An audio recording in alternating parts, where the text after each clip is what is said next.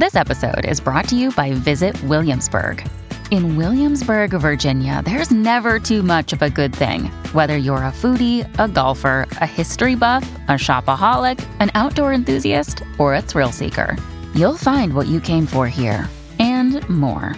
So ask yourself, what is it you want? Discover Williamsburg and plan your trip at visitwilliamsburg.com.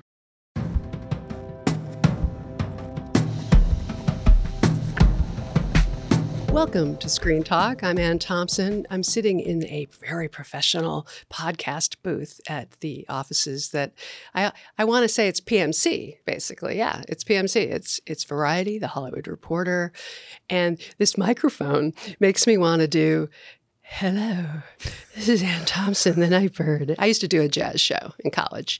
Ryan Lattanzio is sitting opposite me in person, and um, we're going to do the podcast live uh, across from each other yes, today. Being in here is a reminder we are in a professional organization.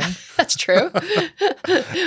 and we're kind of high coming off of uh, IndieWire Honors last night.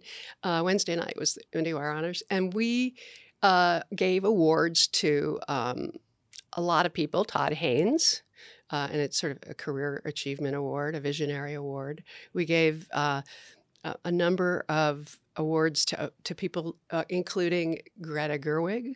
Who was really sweet and said that she remembered me interviewing her back uh, earlier in her career, which made me happy.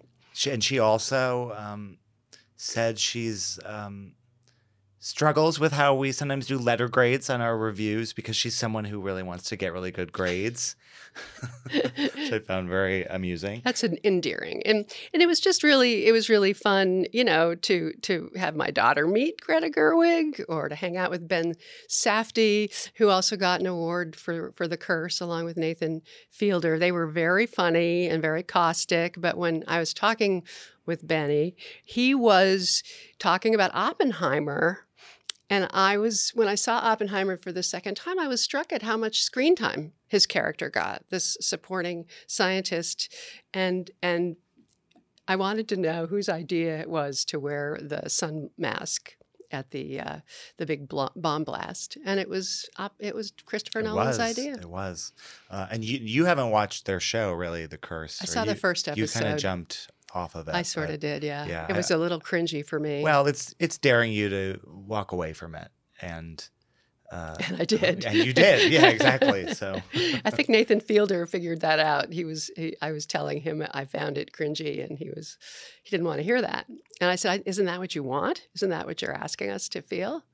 He didn't go there. He, well, he's very sincere. But but on camera and on stage, even you know whether on Jimmy Kimmel or accepting an award, you know he has this sort of brash discomforting persona. Definitely. But he doesn't want that, you know, he doesn't obviously he doesn't want you to only be reacting to that uh, in the series.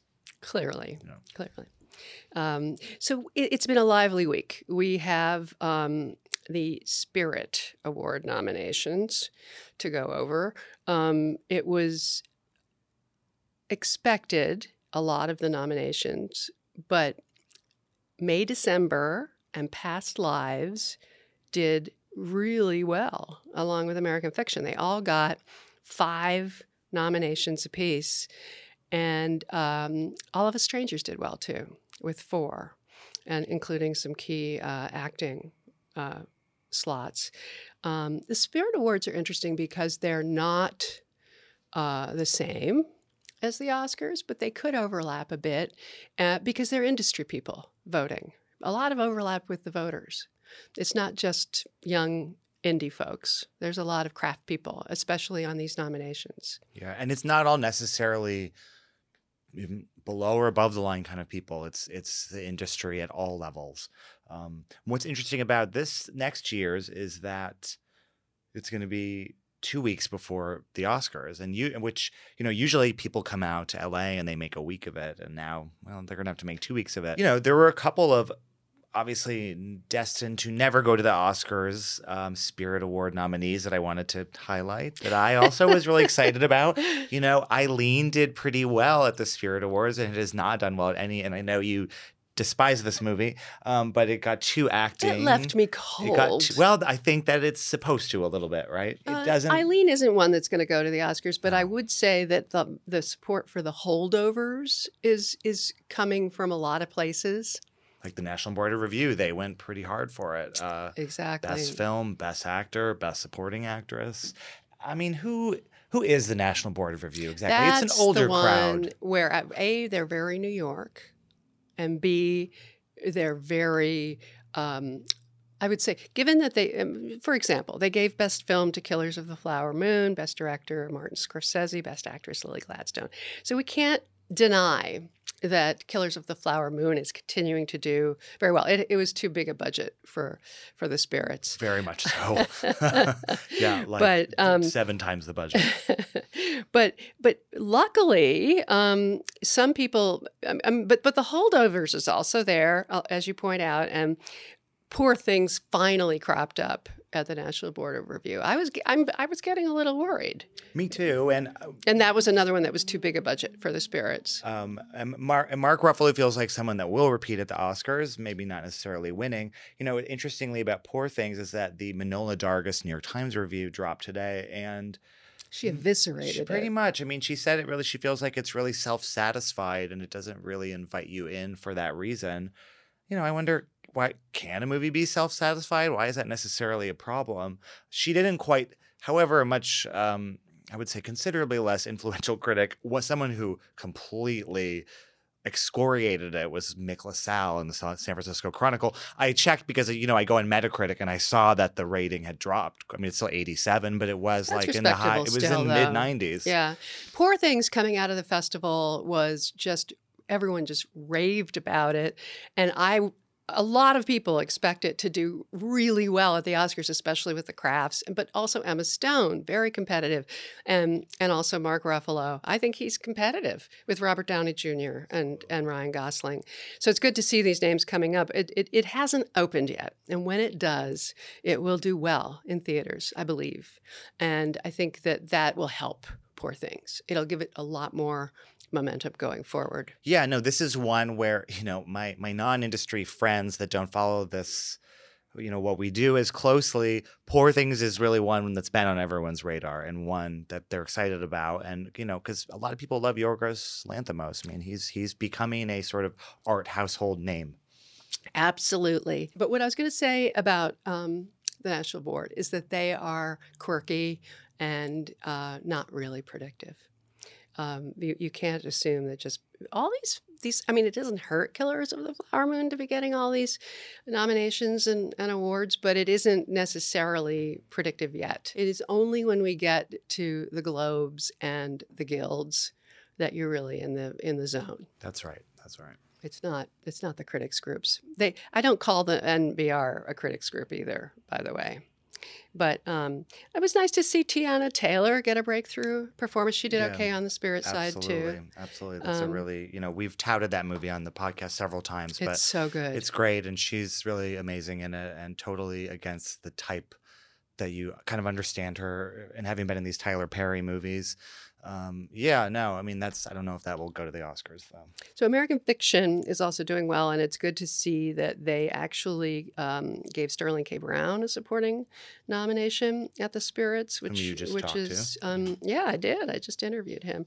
and Da'Vine, you know, is up there too. You know, it, we'll we'll see. We'll see what happens when when we get to the actual winners. But um, Anatomy of a Fall continues to present uh, at these places, uh, at the Spirits.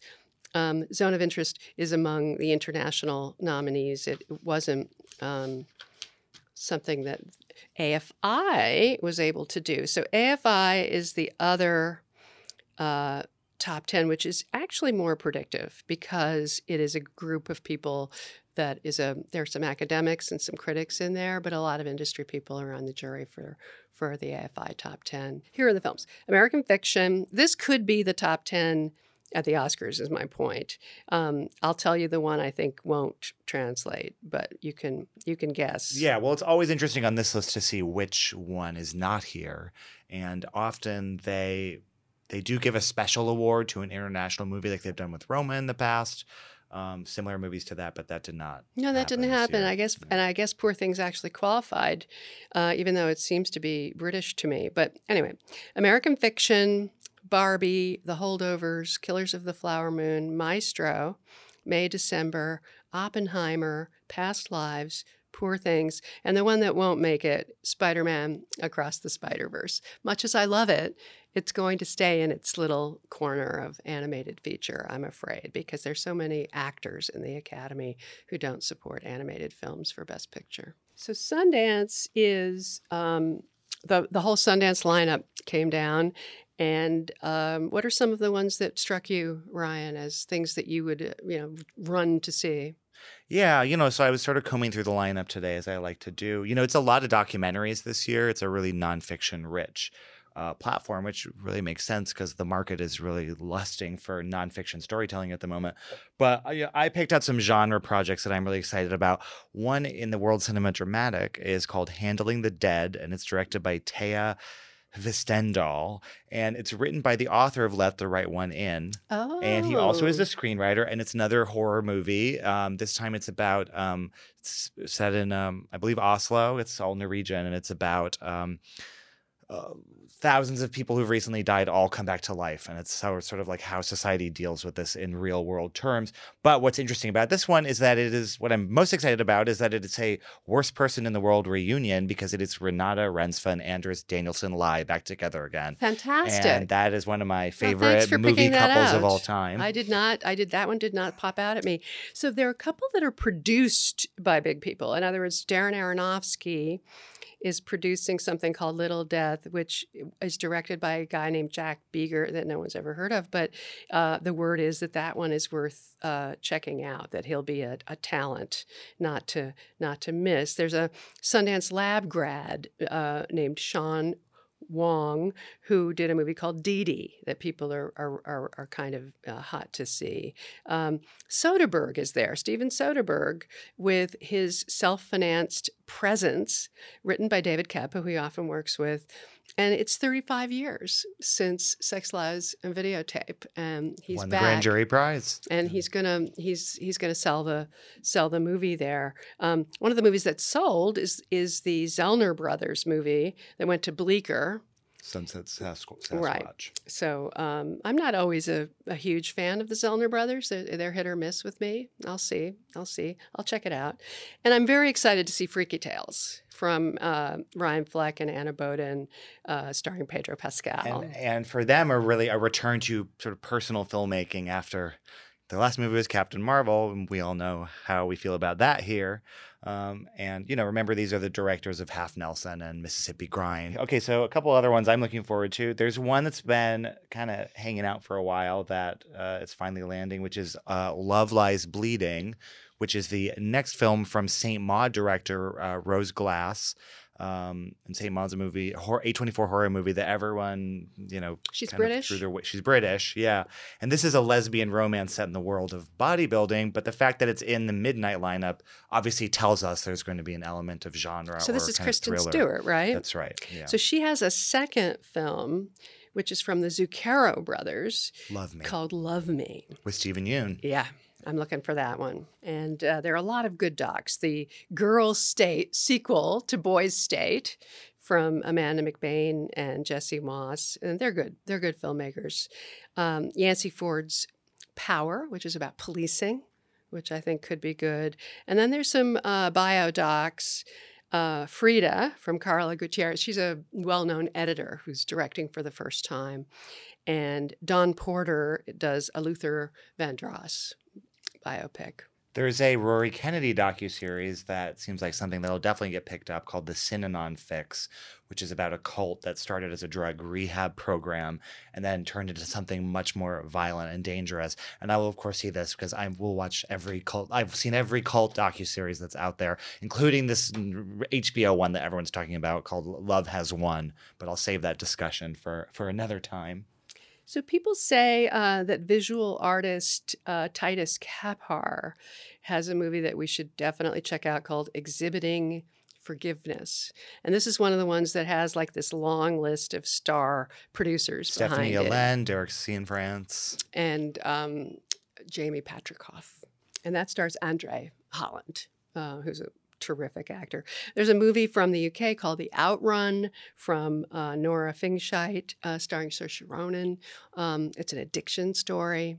That's looking for uh, a distributor. And then Chiwetel Ejiofor is directing his a movie called Rob Peace, and he's in it as well. And you re- you recently spoke to the programmers at Sundance, and some of these were titles that They were the ones they who were tipped hot on. me. Yeah. right, right. So that's that's where all this information comes from. So that's a lot uh, to to look forward to. It's a very strong program, I think.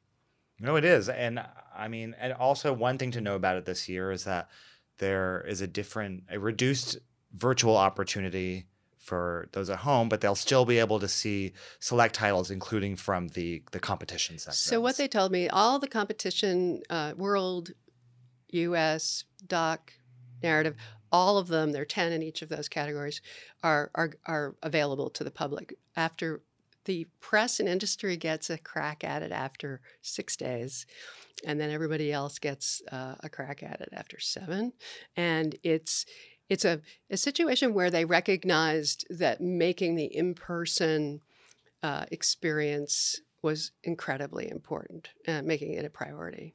And, and everybody gets t- to look at these movies later. That's all. If if uh, if they choose the digital option, anyone who's competitive about wanting to get there first is going to want to see, you know, be there in person in order to be at the Eccles or wherever the library and get to see these things before everybody else. Otherwise, you're sort of waiting at home, looking at the at the reviews and twiddling your thumbs until you get a crack at them.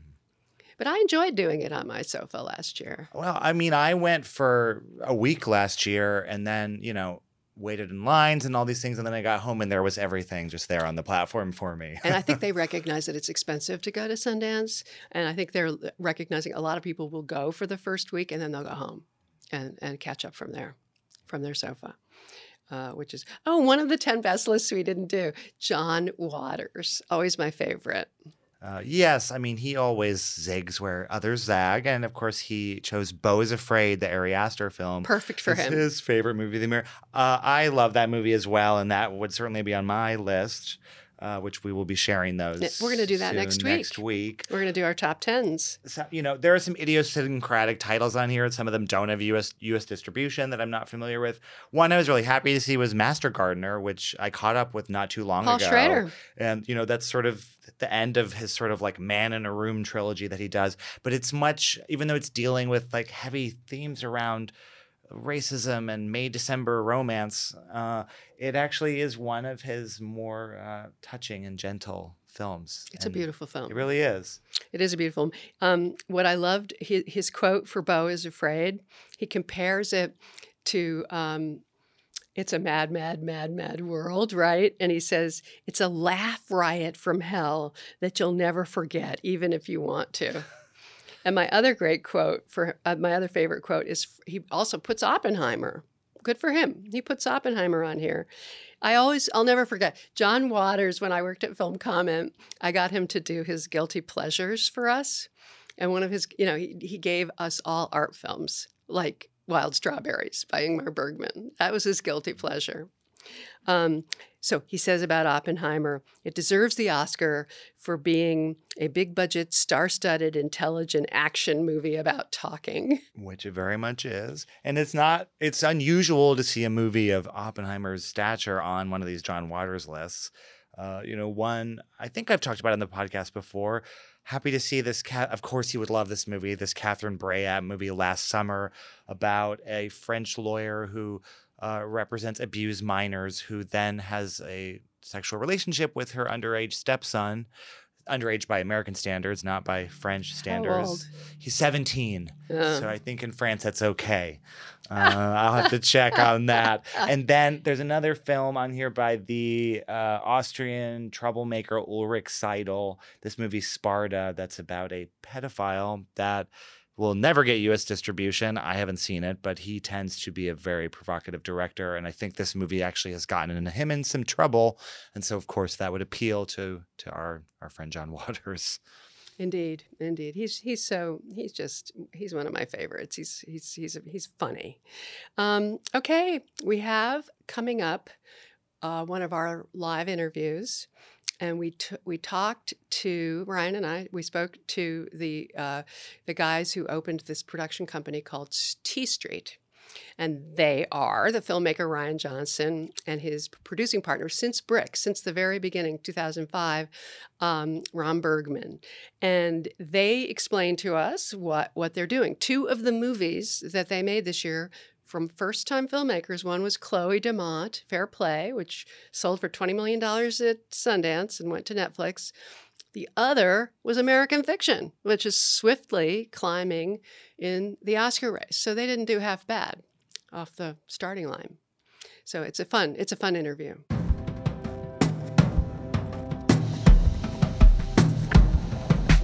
I first met Rian Johnson and Ram Bergman at Sundance 2005 with their first movie, Brick, which I loved.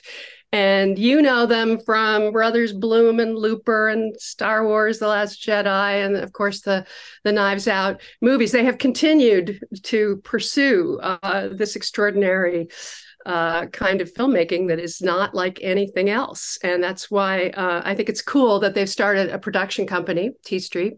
And welcome, welcome. We're going to dig into what you're up to. Hey, Anne. Hey, Ryan. Thanks for having us. So you here. named T Street after a road in San Clemente. Is that is that right? It's a road. It's a beach, really. It's the beach that I in San Clemente would spend my summers at, and um, yeah, we are kind of kicking around ideas for names, and kind of the whole point of the company was to create a nice place that felt good to be at. so it's kind of, and when I thought of that, I thought of Summers at T Street. Um, but that kind of is the guiding like light of kind of what we wanted to do. We wanted to make a place for people that that we like to come and make stuff in an environment that uh, you know sets them up to su- succeed i guess but also just feels like a, a nice day at the beach. So why is Ram like your perfect producing partner? Why why are you two linked at the hip in this extraordinary way? I mean i uh i'll, I'll make him sweat here a little bit. I, am gonna compliment him. i'm gonna i mean Ram is the reason that i'm still doing this for i'm still able to make movies i feel like. Ram first of all it to find somebody who uh, you can completely trust and who is as good at their job as a producer as Ram is and really on every level from navigating the business as a whole to the nuts and bolts of how the sausage is made with putting together an actual shoot and the logistics of that um, the fact that I found a true partner who prioritizes the creative, what's important about making a great movie, and um, and I know I can trust. I guess it comes down to trust, you know. And so we've just formed this partnership, and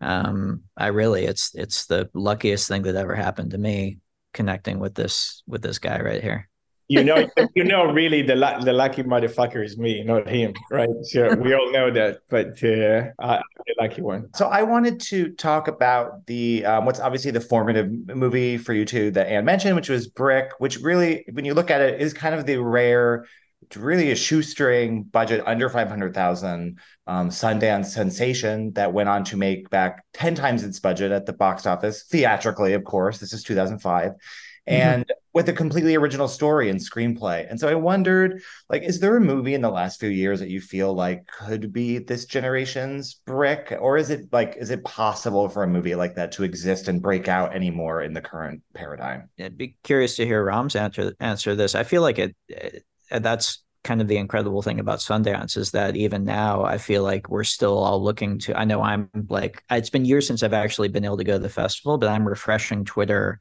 looking for the reactions coming out of screenings at Sundance because I know there's always going to be at least a couple of movies that are the ones that we're talking about that year and that are on my list of things to see. So um and typically they still tend to be, you know, original films uh, and uh, very often come out of left field, the ones that take everyone by surprise. I feel like uh, so in that way, yeah, I mean, I, Ram, you can speak more of the business element. I know it was a very different time and a very different business model when we were when Brick came out, but creatively, I feel like it still has that pulse. I mean, I don't. Again, the business has changed, but I still think if you make something that's original, it's good and somewhat accessible.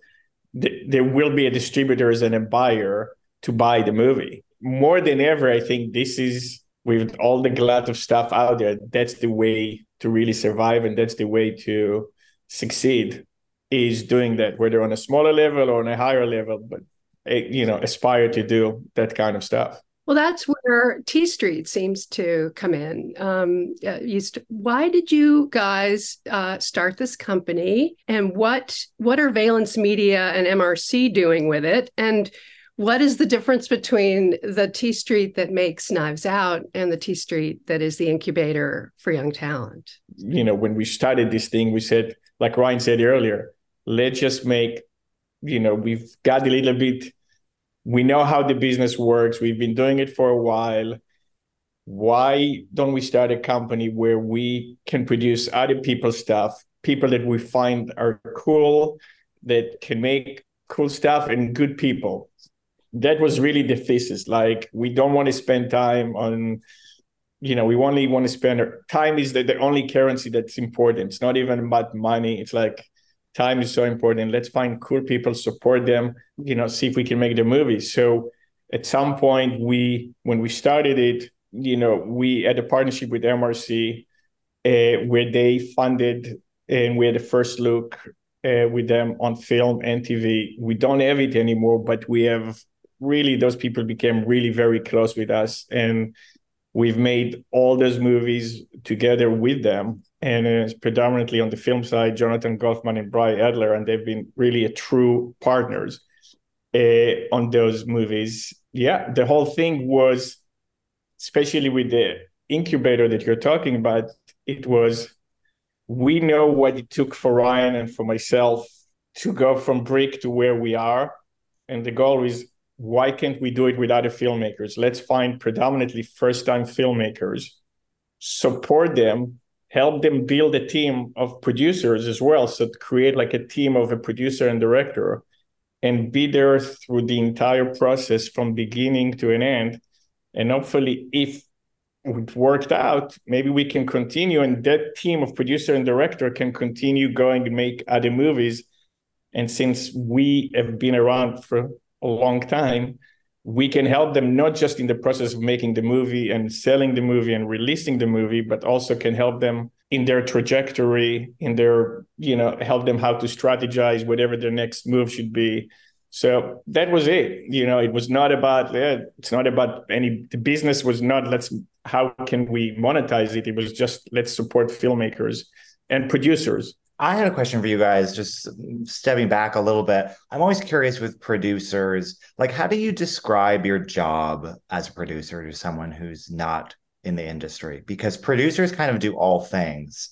Or they do nothing. or they do nothing. and so, and because they do all things, or nothing, they get they can get taken for granted. Uh, I'll uh, before Ram answers, I'll just say Ram is kind of I mean, every producer is different, and Ram is definitely very unique in terms of at least my partnership with him as a producer, and in terms of him being a little bit like Dick Van Dyke and Mary Poppins, the one man band with everything attached to him, but also a true partner, not just on movies like movie to movie, but a true partner over the course of of a career which I don't think a lot of filmmakers uh, are lucky enough to have. But that's that's partially reflected in the philosophy Ram talks about at the company of even on a project base, basis, assigning a producer to a project that's there from the very start to the very finish. That's kind of a microcosm of what Ram and I have had in this bigger picture partnership that um, that's been so useful. But I want to hear Ram's definition of producer. I want to hear this. I, I, I, listen. I don't know. Everyone is different. Everyone is operating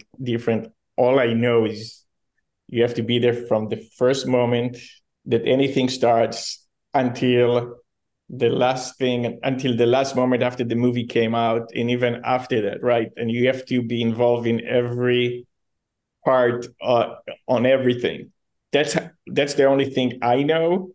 And that's kind of what we are trying to get to filmmakers that and try to get the filmmakers and the producers to know that this is their job. They need to be there from the first day to the last day. You find out many producers they're just involved in the producing. Some are just in the development. Some just come in here and there. And our whole thing here you have to be there from day one to the last day. And even after that thinking ahead for the next movie or whatever the strategic and yeah, to me, you have to be involved everywhere. But again, there's other producers a who don't want to or no interest, and they're doing really well. It's really like uh, that's the only way I know, and that's the only way. It's hopefully what we're getting here with the our producers that are based in the company. I was just going to say, and I've, I've kind of re- that's something I've kind of realized in watching over the past few years how Ram has kind of uh, guided the company, I've realized as important as it is to find filmmaking voices, as important, as big a thing, but less kind of uh, in the spotlight, is that Ram is training producers. And Ram is um, taking the producers at the company and really um, and we have some really experienced, really good producers, but we also have they're they're he's kind of showing them how how he does it. And so, as much as it's bringing filmmakers up, it's also kind of showing producers this method of, of working with filmmakers that's worked for us. And are you becoming a producer too? I get to be the cool uncle. no, I give all the producing credit. I mean, there, that's the thing is like the, and, and, uh, my priority is still kind of doing my own stuff. And so I, I really, for me, it's an opportunity to, watch other filmmakers work and to learn from that and to kind of uh, learn by watching our producers put these things together and get them over the finish line. But um, I really just get to do the fun part. And what is it that you don't want to do with T Street? What is it that you're avoiding? I, I think we're not in the business of volume, or we don't need to feed. You know, other companies need to feed the pipeline because they have a certain amount of people, so they have to make movies and they have to make money. We're in a unique position that it's not our it's we're not motivated by that. We just want to make work with good people and try to do something different right every time right? Because i truly believe that this is the only way you're going to cut through. So and since time is the as we're getting older time becomes more important. You really just want to spend it with people that you think it's worth spending your time with. And we believe that if you do it for the right reasons success comes right? Not you doing it for the wrong reason. So it I think that's kind of what happened to us. We everything we've done, we've done because we wanted to do those things and Rian wanted to make those movies and we just did them for the right reason. And if they work, they work. And if they don't, they don't. It's okay. As long as we enjoy the process. That's the most important part. Well, T Street has two high profile movies this fall that are in the awards conversation, which is Fair Play and uh, American Fiction which is coming out soon. And these are both first time feature filmmakers, uh, Chloe Domont and Cord Jefferson. So I'm wondering, using these as examples of the kind of talent incubation that we're talking about, uh, you know, is there is there a leap of faith that you're taking with a first time feature filmmaker, or in the case of Jefferson and, and Domont, do you kind of know immediately like this is a vision that we want to pursue? I think first of all, you take leap of faith with any filmmaker or with any person you partnering, with whether it's their 20th movie or the first one. You just you're taking leap of faith on them and they're taking leap of faith on you right? So no matter what there is leap of faith. And as far as first time filmmakers yes but it's also so much more it's so much more exciting and rewarding if it works. But also i mean we the common factor with chloe and and with cord is these movies you know these movies take take big swings in di- very different ways for both of them. But you know, there's a very massive possibility with both of them. They they you would put them together and they wouldn't have worked. Their audiences wouldn't have responded to them, and that's that's fine because our motivation from the start, the thing that we were really putting our chips down on, is here's a filmmaker with a voice that knows what they want to do, and this is something crazy that, or not crazy, but this is something that's really swinging for the fences, and uh, it kind of starts there. It's true of both of those movies. And I mean, you sold Fair Play for $20 million to Netflix out of Sundance. So you you hit a home run right away. And then it was a huge hit on the service, right? And um, I love that movie. I, I interviewed Chloe. She's great. Um, I can't wait to see what she does next. And then and then American Fiction too. I mean, it wins the People's Choice Award at, at Toronto, which is of course a, bellwether for for the Oscars. And you can see how it's growing, how it's building um, over over over time. How did you support those films? What did you do to make them turn out so well? I'm beginning to. I, I can't help but think that T Street helped them to turn out as well as they did. First of all, we got to give credit to again the people here in the company, which Ben LeClair, Nikos Karamigios, and Leopold Hughes, who are producing those movies, and they've been there from day one. And again, also to the guys at MRC, Brian, Jonathan. But yeah, our job is to support those guys. It's their first movie, but they knew what they wanted. We just you know, it's our our job as a producer. Again, the same thing you would treat, I think, somebody who directed 10 films. You know, we've been there, so we know where things, you know, to troubleshoot and kind of see what things are coming your way that they maybe don't see and how to support them and how to guide them at every stage of the process, whether it's in post production, whether it's when you're hiring people, when you cast it, or even when you're going and releasing the movie and premiering the movie in a festival. You know, we've all done this for so many times. So we like kind of know what works and what doesn't work. So our job is just to guide them, you know. One big uh, move was making uh, Domont go to Serbia. Is that right? To shoot Fair Play set in New York City? We were doing Glass Onion. Uh, we're doing Glass Onion. After Greece, we went to Belgrade in Serbia where we're doing our stage work. And when we decided we are going to make the movie and realized that the budget was too high for what we wanted to make the movie and to shoot it in New York was not realistic. And also, A, was going to cost a lot more money. And B, you were going to have to find locations. I think I said to Chloe, you're going to come to Belgrade. You're going to get more days. We're going to be able to build the sets and it's going to give you you're going to be able to play with the camera. You, it's going to be significantly better for you.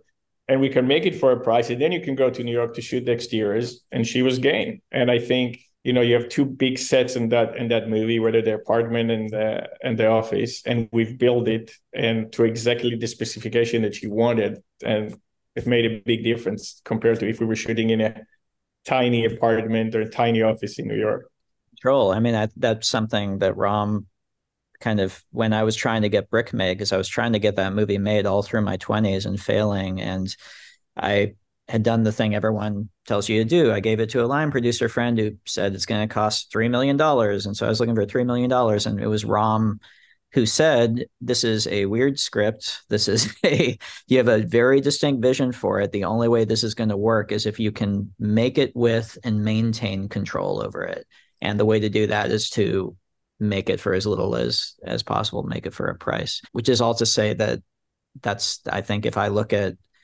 uh, a key to success that kind of we that this whole process tries to give to these filmmakers it's giving them support and giving them feedback and giving them uh, controls setting them up to succeed and setting them up to get that vision you know up on the screen you know, one thing I wanted to say about Fair Play is that uh, it, it kind of rode into Sundance um, with a, a low key profile. I remember it was kind of on my radar because I remember like Karina Longworth tweeted about it and was like, bias aside, this movie is really great and has like an Adrian Lyne kind of vibe.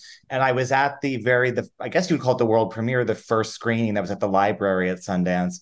And the energy in that room was just like really crazy. I mean, it's just was one of my most memorable movie going experiences of the year. And I was writing the review, and it was like as soon as it ended, I was like, I have to run back right now, and I have to do this one immediately. So, so this is this is the thing I always keep telling filmmakers or the reps or publicists. People tend when they go to festivals, they turn to hype overhype movies. Festival brain, yes. and we've always had this strategy from Brick until now to exactly do the opposite Mm. Don't talk about the movie. Don't hype movies. Don't set them because we're the moment you're overhyping, you're setting it to fail almost. Like right. just if you believe in the movie, let the movie play, and if it works, it will develop in an organic way. People will hopefully discover the movie. That's always been our strategy and you know, so that was the case on the Fair Play. Specifically, we want we wanted to make sure it's not on any lists, on anything. We said we knew that we thought the movie was good, and we said let people discover it, see what happens. Very, very smart. So between uh, Fair Play and American Fiction is a movie called Snack Shack from yeah. Adam Carter yeah. Rehmeier. I confess, I've never heard of. I know who is this guy. He is a very talented filmmaker, and uh, hopefully you'll see the movie at some point in the spring next year. It's really it's a lot of fun. It's kind of a coming of age coming of age film. You know, while we're kind of on the the groove of talking about uh, your the rest of your slate, um, you know, I, I have to ask uh, where you are perhaps on you can what you can say on the third knives out you know netflix bought two more films for like a huge amount of money so you know you're of course you're going to be delivering a third and obviously you both have a great deal of experience in franchises but with like with glass onion you, you it's almost like a spin-off where you kept the central mythology of the first movie but it can exist on its own and so i wonder if you're approaching the third film with a similar kind of ethos. Yeah that's i mean that's what's ex- that's the whole reason I was excited about making more than one of these is the idea that it they could be like like Agatha Christie who, who wrote you know thousands of books but each one of them there's a completely different reason for that book to exist. And uh, she messed around with trying different genres which we, each one of her book within the who done it frame and different tones and um, different themes. And and that's that I think that's the only thing that I can get excited about with making a new movie is if it feels scary because it's something I haven't tried before. And this third one is definitely that. It's it's very different than Glass Onion, which is also very different from Knives Out. It's it's definitely its own animal and uh, more to come. So you're you're in the middle of writing it, right? Yeah, yeah, yeah, yeah. I'm I'm I'm working away. When you when you wave your phone around just now, like you did the, oh, the phone, it's it's a notebook notebook. It's a notebook. Yeah. so in there are are are the notes that you're making? There's and here's the script. Yeah. Yeah. I was about to flash flash a page at you, but I'm afraid someone would freeze it. you won't to decipher it anyway. It's really just like I mean, horrible and like ink blots and like yeah, it's I don't know uh, and and I can barely read my own handwriting. But but yeah, I write in. I've written in these little notebooks forever, and um, I outline forever, and then start you know writing longhand the scenes, and then I start typing, and um, you know it's it's writing, man. I don't know. It must have been hard to be made not to write for a while. I wondered. Yeah if your brain like took long walks and wrote in your head, you know? Can't stop thinking about it. In that way, that's kind of how I write anyway. I think about it forever and kind of get the whole thing together in my head. And then, uh, but it, it was definitely, I mean, I amongst many people were breathing a big sigh of relief when we could go. I never thought I would be looking forward to writing, and that was when the strike ended. There's a series that's coming out next year, uh, a Netflix series, uh, "The Three Body Problem," which is based on like a hugely popular uh, book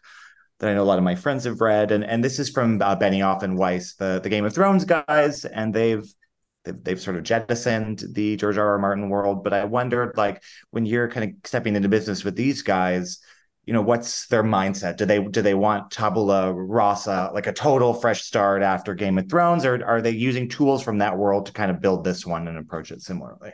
I mean i've i've been friends with dan and david for years and years and and that's the big reason that we were excited when and i we had kind of um, engaged with these books that i was just an incredible fan of and the notion of finding somebody crazy enough to try and adapt them was was exciting to me. And then when Dan and David were up for it, I mean, for them, I, I like I can't really speak for them, but I, I think they were just excited about the material. I think for them, um, it wasn't so much about uh, contrasting it to Game of Thrones or something. It was that it, it, you know they hadn't felt this kind of oh my god if we can get this right, this is going to uh, blow people away, um, which they also had felt when they first read Game of Thrones and decided to jump into it. So I think that's that's the connection between the two. I have been trying to get David Benioff to do a movie adaptation of City of Thieves. Oh my God, that's a great book. Every time I see him, I bug him and give him a hard time. Keep so you got to bug him too. You got to make him do it. I'll open up a second front. Thank you. Thank you very much. Well, you guys have been great. Thank you so much for doing this. It was fun, as I knew it would be. Just looking at Ram always makes me smile. Uh, I don't know why. and uh, it was a pleasure. Uh, Thanks, guys. I Thank appreciate you. it. Appreciate it.